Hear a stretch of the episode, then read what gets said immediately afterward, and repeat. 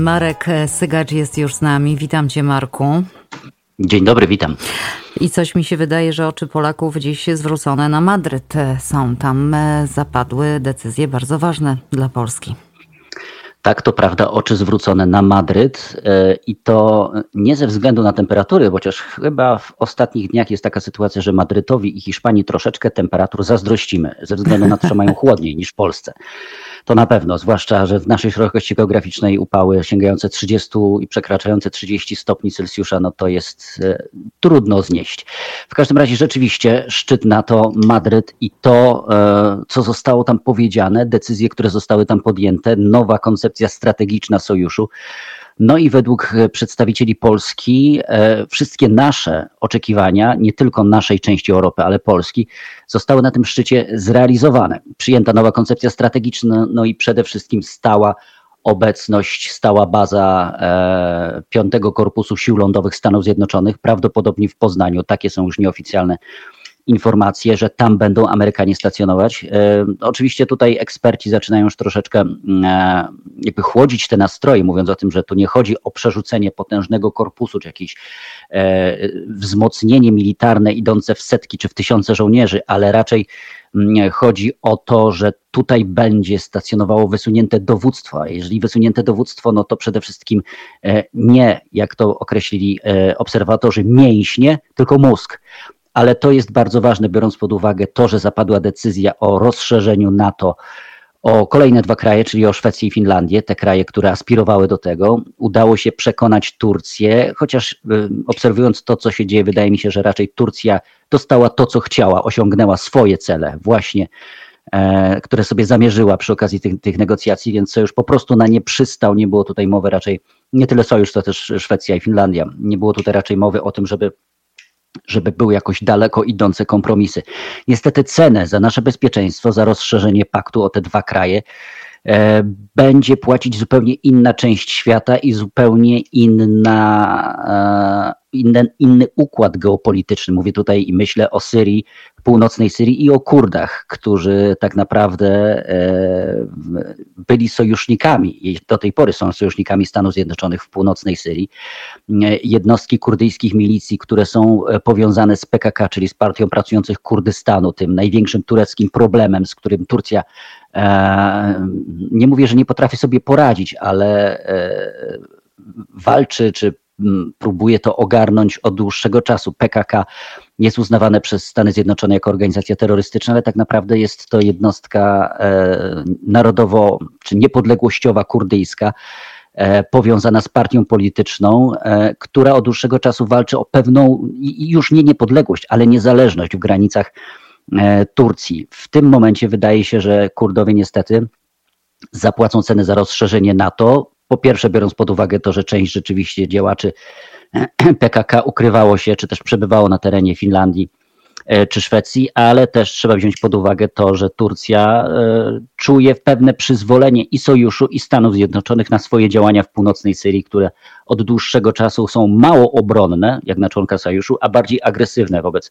E, wobec e, tych, e, tej autonomii kurdyjskiej, która w północnej Syrii próbuje się tworzyć. Więc coś za coś niestety, no ale tak to wygląda w, tych, w tym świecie połączonych no systemów no geopolitycznych. Hmm, no właśnie, są nieprawdopodobnie połączone. Jak zacząłeś mówić o tym, kto na tym ucierpi, to nawet nie spojrzałam tak globalnie, no ty się tym interesujesz, ty się na tym znasz, ale też pomyślałam, że kolejnym, pewnie kolejną ofiarą tego wszystkiego będzie po części Ukraina, bo Rosjanie przecież będą się mścić jeszcze bardziej pewnie niż się mszczą do tej pory. Pewnie tak. No, sytuacja w Ukrainie e, nie napawa optymizmem, biorąc pod uwagę rozkład sił i e, to, co się dzieje na tej mapie wojennej, bo rzeczywiście Rosjanie wydaje się, że jest kwestią czasu, kiedy zajmą cały obwód e, ługański i zaczną walczyć o duże miasta w obwodzie donieckim, e, więc szykują się naprawdę ciężkie walki. Sytuacja jest taka, że Ukrainie niestety zaczyna brakować, jest w takiej dość dziwnej sytuacji, bo zaczyna brakować amunicji tej mm, tak zwanych kalibrów Układu Warszawskiego, czyli to są te, te pociski do artylerii dużego kalibru 122 mm, 152 mm, po prostu się to kończy.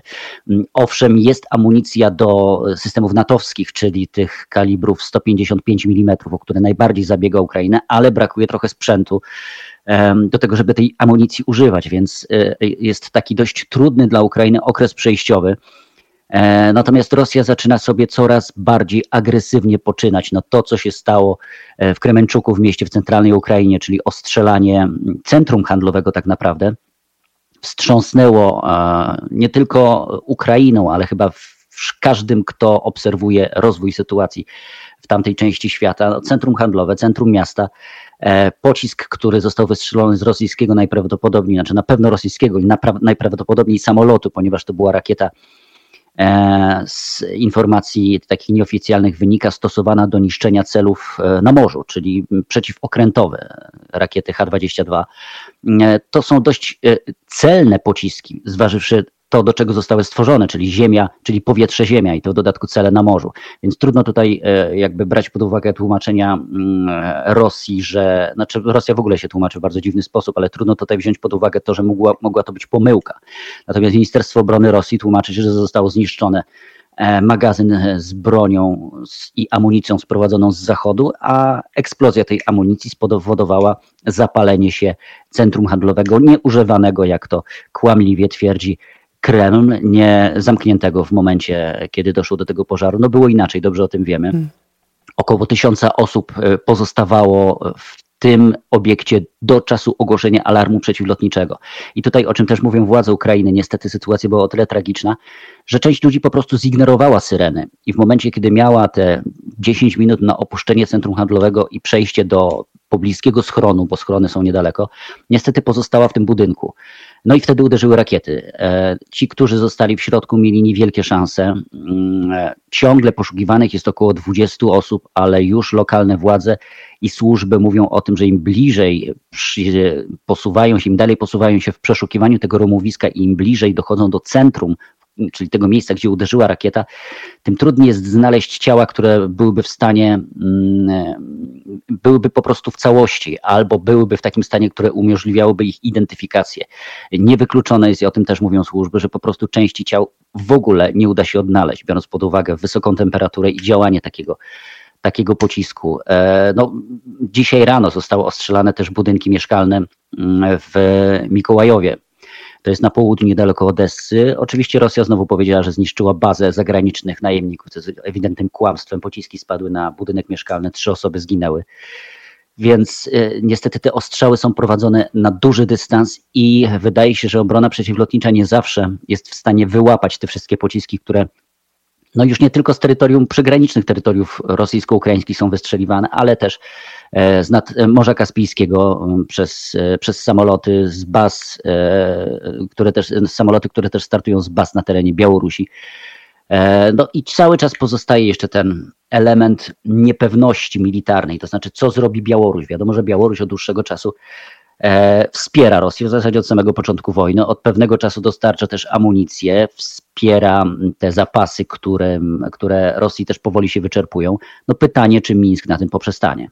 Mm no poczynają sobie bardzo paskudnie. Z tą ich propagandą to mnie się wydaje, że ja nie wiem, czy oni się gdzieś zatrzymali w innych czasach, kiedy są doby komórek, mediów społecznościowych, ludzie dzielą się i widzimy, że centrum handlowe było pełne, widzimy, że w domach mieszkają zwykli ludzie, a oni idą w swoją stronę. Ja wczoraj rozmawiałam z prezydentem Kwaśniewskim. Bardzo dobra rozmowa. Pan prezydent e, okazuje się odwiedził rejony podkijowskie, czyli i i Irpień i, i, i wszystkie tamte miejsca tydzień temu. I na co zwrócił uwagę, to że po drodze właśnie jadąc bardzo dużo zniszczonych właśnie centrów handlowych. Tak jakby Rosjanie celowali właśnie specjalnie w te miejsca. E, wiesz, może nie o każdym się oczywiście mówi, prawda? No tu, tu sytuacja taka, że no, no tyle osób było w środku i tyle osób y, w rezultacie prawdopodobnie zginęło. E, ale pewnie są jakieś mniejsze centra, które są na co dzień ostrzeliwane bo mówi, że właśnie na to zwrócił uwagę, że co rusz to jakieś rozwalone e, centrum handlowe właśnie. Także. Tak, to, to prawda, ale to wynika też przede wszystkim z tego, że centra handlowe to są duże hale. E, w dużych halach łatwo jest ukryć e, broń, łatwo jest ukryć sprzęt wojskowy, łatwo jest ukryć ciężarówki. To są takie miejsca, gdzie rzeczywiście potencjalnie które mogą potencjalnie służyć do takich celów. E, no, Rosjanie oczywiście teraz niszczą wszystko jak leci, e, nie zwracają specjalną uwagę na, zresztą chyba wywiad już nie działa na taką, na taką skalę, ale była taka sytuacja na początku wojny pod Kijowem, gdy zostało chyba, czy nawet w samym Kijowie, w dzielnicy e, Podół zostało zniszczone centrum handlowe, które nie funkcjonowało i właśnie w tym centrum handlowym prawdopodobnie ze zdjęć wtedy wynikało, że były, no, no nie w samym centrum, ale w tej infrastrukturze takiej, która jest dość rozbudowana, stacjonowały i parkowały ukraińskie e, ciężarówki wojskowe. Więc e, myślę, że tym kierują się też Rosjanie, niszcząc taką infrastrukturę. Rosjanie twierdzą, że w Kremenczuku celowali w fabrykę, w skład, gdzie E, gdzie miała się znajdować ukraińska broń. Być może, biorąc pod uwagę, że na centrum handlowe było rzeczywiście koło fabryki, nie wiadomo, czy tam była, czy tam była broń, ale było koło zakładów, być może sytuacja była taka, że po prostu potraktowali to jako jeden wspólny cel, a, e, a że hala jest e, łatwiejsza, taka hala marketowa jest łatwiejsza do zniszczenia, jest łatwiejszym celem niż mniejsze hale produkcyjne, więc akurat uderzyli w to miejsce. E, no i takich ataków z całą pewnością będzie więcej, bo e, te rakiety sięgające w głąb Ukrainy, poza tym, że trafiają i niszczą cele cywilne, to niszczą też cele ważne w tej całej układance wojskowej. Mówię tutaj o rafineriach, które produkują paliwo. To też niestety już jest odczuwalne w Ukrainie, czyli brak paliwa. E, składy amunicji, e, miejsca, które mogą służyć jako bazy wojskowe, no, próbują odciąć. Zresztą Ukraińcy robią to samo, ostrzeliwując obiekty na terenie czy też sabotując e, obiekty na terenie, na terenie Rosji. Więc to jest ta próba odcięcia sił od zaplecza. I, no i obie strony próbują właśnie w ten sposób też tą wojnę prowadzić. Hmm. No, wiesz, oprócz takich ważnych obiektów ostrzeliwują też e, na przykład, e, do, nie do końca im się udało, o tym też mówił prezydent Kwaśniewski, ale próbowali zniszczyć pomnik Tarasa Szewczenki, więc tak jakby, wiesz, celują w korzenie, w kulturę ukraińską. Ja w ogóle ciągle, ciągle myślę sobie, że oni tak naprawdę to chcą ten naród, wiesz, po, pozbawić tożsamości, unicestwić i tych, którzy nie przejdą na, na ich stronę, to po prostu zlikwidować i tyle. E, wydaje mi się, że takie jest zamierzenie e, Putina. No, zobaczymy, zobaczymy jak na, będzie. Na to, na to wygląda i do tego to prowadzi, biorąc pod uwagę tą nienawiść taką wręcz organiczną e, Putina i jego otoczenia do, do Ukrainy, więc myślę, że taki jest cel maksimum. No, mam nadzieję, że nie, nie uda się nawet tego celu minimum osiągnąć w tym, mm -hmm. w tym całym planie. Ja się doczytałam też takich niepokojących informacji um, o tym, że wiesz, Biały Dom podobno dyskutuje nieformalnie jak powinna wyglądać definicja zwycięstwa. Podobno po tym, co jak Siewierodonieck padł, e, to no, tak nastroje się zmieniły i, i, i Amerykanie przestają wierzyć w to takie zwycięstwo, czyli pełną odzys pełne odzyskanie wszystkich ziem sprzed konfliktu przez Ukraińców, ale z drugiej strony mówi się o tym, że absolutnie nikt nie będzie wpływał i że to jest tylko i wyłącznie decyzja e, Ukrainy.